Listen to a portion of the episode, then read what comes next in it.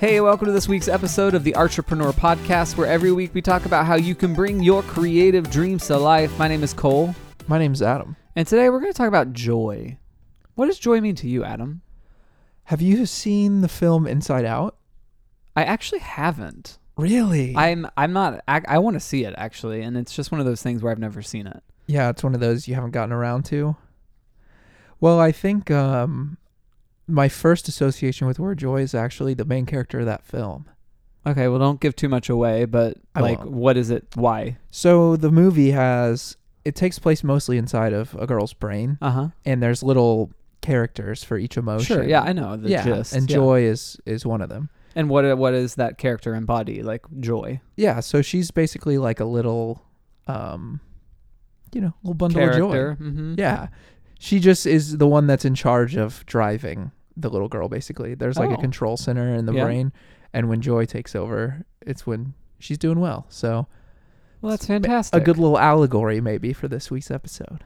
Well, as someone who cares about joy and other emotions, I do want to watch Inside Out at some point. But today we're going to talk about how to embrace joy in the creative process while we make things, while we navigate our creative careers or hobbies, wherever that falls in our lives. I think it's important for us to consider how we place it in a place in our lives so that it brings us joy and not loads of anxiety or dread or maybe all of the other emotions that could eventually come out of us being these people called artists.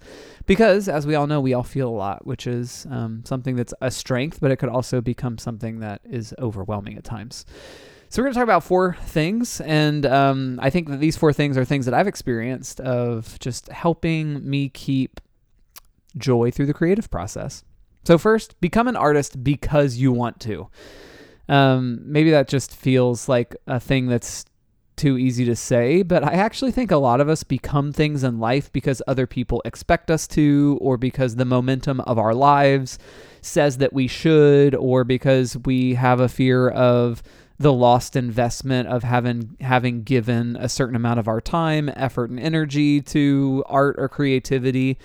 But really, I think it's an ongoing process of evaluation of, is this really and truly what I want for my life? Walk down the path of creating for one reason, and that one reason is because you want to. Because in the end, honestly, there are way better and way more lucrative jobs that you can just kind of want. And so if you just kind of want to be an artist as a career, honestly, it's way better to just kind of want to do something else.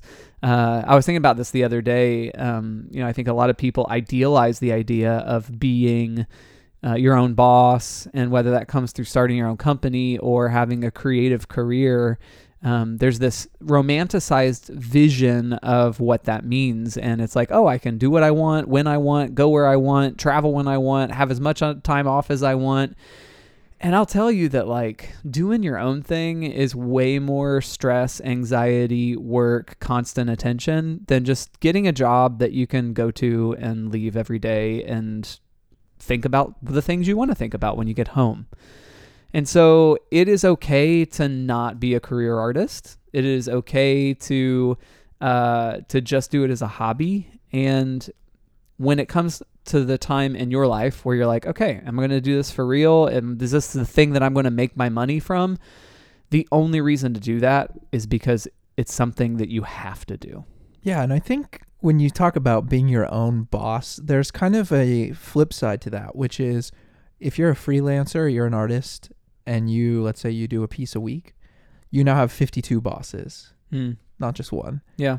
So there is kind of a balancing act you have to do there with, am I my own boss, or am I working for a company that is also I'm the founder of? Like, there's a difference there. Yeah. And it's not always a clear line in the sand. Yeah. Another way for us to keep joy in the creative process is to keep it light. I'm not talking about content here. Of course, cover heavy content, like talk about all of the breadths of emotions that you feel in the work. Let it be intense. Let it be work. Go hard after it. But don't let it be heavy. Put your creative work in a healthy spot in your life. And so when I say don't let it be heavy and keep it light, what I'm mostly talking about is the the place in our lives that creative work holds. So kind of that emotional relationship we have with creativity. What we don't want is for this creative passion that we have to feel like a burden that's weighing us down, that's sitting on our shoulders, that's something that we dread. I think a lot of times we have this sense that everything is so important. Everything is equally important. Everything is something that must be paid attention to. Every detail is critical. And when we start living like that, when we start seeing our lives, when we start seeing our creative work with that kind of weight, it becomes overbearing. It becomes, honestly, something that we as humans, I think, aren't really meant to carry around. So I think there's a lot of value in not letting our creative work be heavy. Now, let me remind us what I've already said. Our work will be intense, and our work will be hard, and our work will be work. But we have to keep it in a healthy spot in our lives. Yeah, I think there's a lot of anxiety that comes with being a full-time creative, full-time anything. Mm-hmm. There's kind of two aspects of being a full-time creative that have given me anxiety. One of those is certain parts of the process. So, for example, I used to do a lot of video and photography, and I really enjoyed the editing side of that stuff, especially video. I like editing video. I would talk to people all the time, like they're saying, yeah, I hate being a videographer because the editing just stacks up. Which I understand. And it's draining, and I hate having to do it. Yeah. And I'll spend all day on an edit. And I'm like, man, you know what? You don't have to do all the parts of that process. If you're charging, let's say you charge $1,000 for a project and you hate editing. What if you could do two projects, pay someone to edit two of them, and all of a sudden you're making the same amount of money without getting backed up on editing? Yep. And the second that I think a lot of people have anxiety about is money. And when it comes to being a creative person, if you're going to try to pay all your bills with only one type of work or one type of art, there is a lot of anxiety that comes with that. Am I going to get booked? Is someone going to find out about me and hire me or not? Do I need to be available 24/7 in case maybe some work comes up? Like, you're going to deal with a lot of that. And part of that just is natural, and it's part of running your own business, but you don't have to let your life be like that, and letting it being dictated by money can be tough. So maybe it is one of those things where you have kind of a side hustle that you pick up, and that way when you're working on art, you can dedicate full attention to the art, and you don't have to worry so much about, like, am I going to be able to pay my bills if someone doesn't hire me to do a painting this week? Like, and then when you do paint, it's not with this stress of, oh, I'm broke. Yeah. I mean, it is crazy. I've seen studies where they'll do IQ tests. Someone will take it, have like a baseline. Then they'll come back later and they'll tell them like, hey, by the way, like, you know, they'll do like a fake scenario and say that they owe $400 on something. They'll have them get a call. And then they take the same IQ test a couple weeks later and way less. So it was kind of crazy to think about. Just because of the stress of that? The stress of how am I going to pay for this? Affected the IQ test that they took. Interesting. Yeah. So I thought that was really wild of like, man, that is true. Are you really able to operate on that certain level if you're worried about money? Yeah. I have some really creative friends in my life who could be very successful, but will likely never be because they insist on controlling every part of the process. And regardless of how good you are at controlling every part of the process, we as people just have a capacity. And at some point when we exceed that capacity, everything becomes heavy. We've put too much on ourselves. And so our ability to give away parts of the process, for example, a lot of artists aren't great business people. So what is like the best thing for us as creative people to do is to find business people and let them run our business. And if you're a creative who has a lot of talent, it will not be too difficult to find a business person who believes in that and can help you manage your life and your career. Yeah, I mean, if you go to any given club that holds like, say, 300 people, not a single band that's playing there when it's sold out is their own agent. Every single one of them has an agent. Every single one of them has a tour manager. Every single one of them has a merch guy. Like, you have to be able to focus on the things that, not that you're good at, but the things that need your attention. Yeah. So it's like, yeah, you could probably sell your own merch. You could probably manage your own tour, but at a certain point, is that going to take away from your performance? Yeah. And to be honest, is that even something that you ultimately care the most about at the end of the day? Like, do you care the most about being the booking agent, or do you care most about being the person who writes the songs and is like really amazing at your instrument and your craft? Because that's like, that's what you do as a creative person, is the creative work. And well, that's what someone's paying a ticket for. Yeah. Someone that buys a ticket to your show is going to notice if you seem frazzled, but they're not going to notice if someone else booked the hotel. Yeah, exactly. Yeah. So the next thing, honestly, it may feel a little bit contradictory to everything that we've just said, because the next thing that I think helps bring joy in the creative process is staying true to ourselves. And yeah, there are going to be people who come around us who have an opinion about what we're supposed to be doing.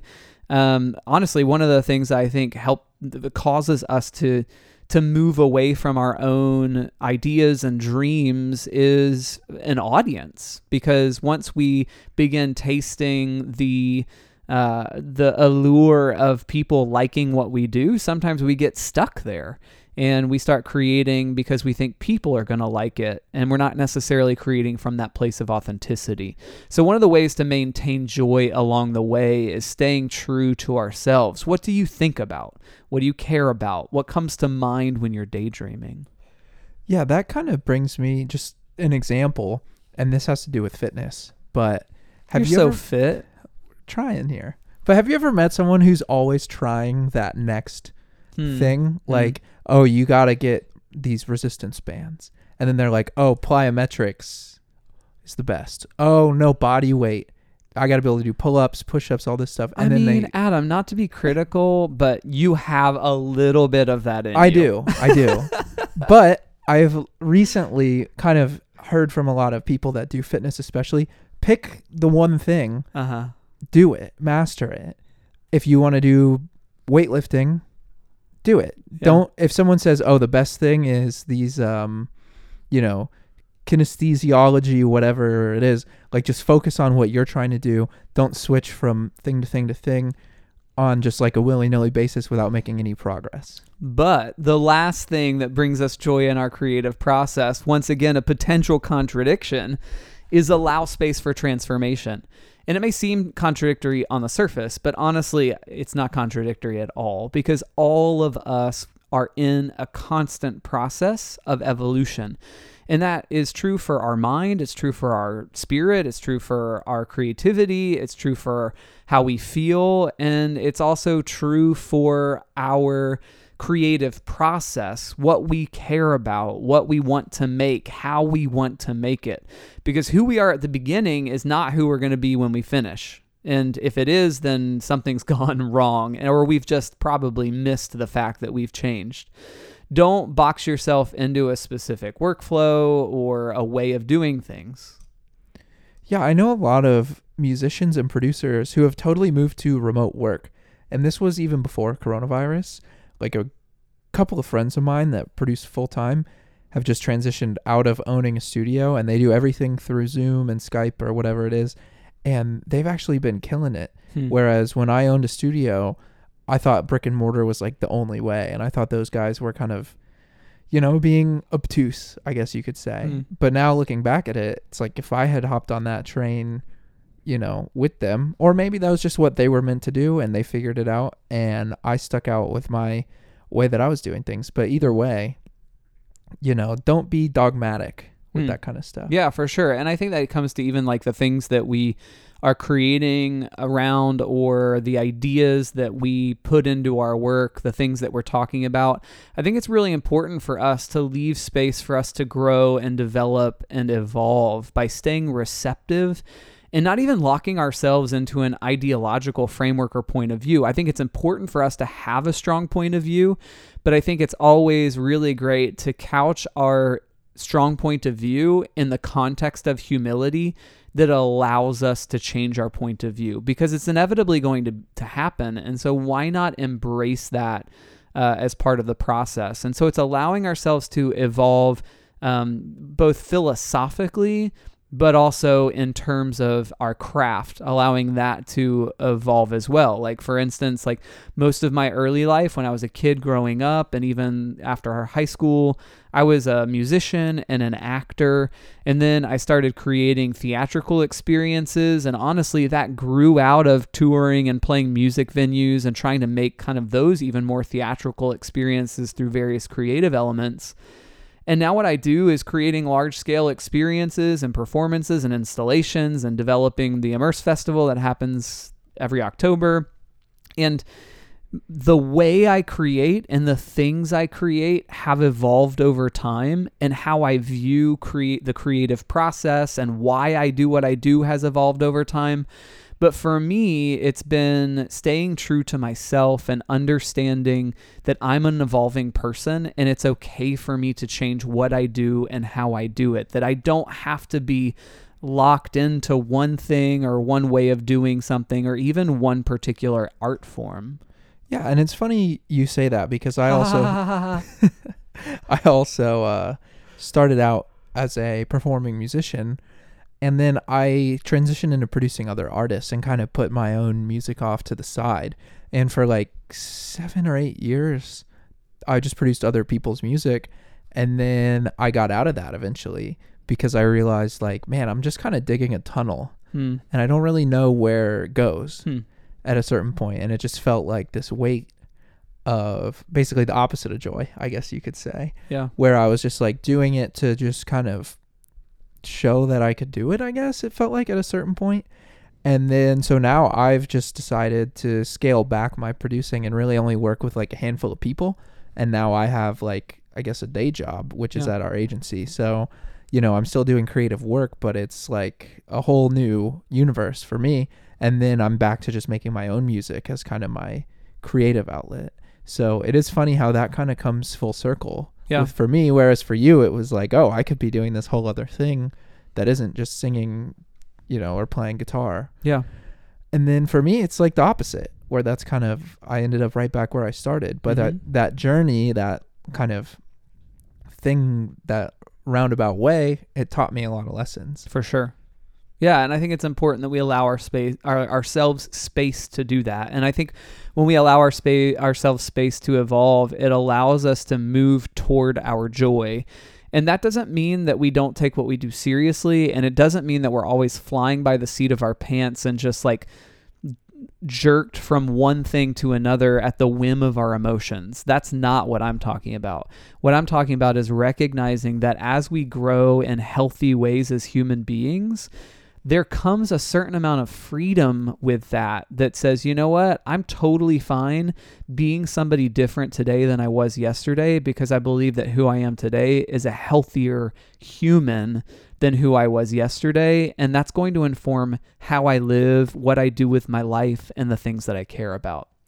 So as always, it's really amazing hanging out with you. Thanks for spending this time with us. I hope that your creative life, your creative world is full of joy. Always reach out to us on Instagram at Artrepreneur Podcast. Follow it, and we'll see you next week.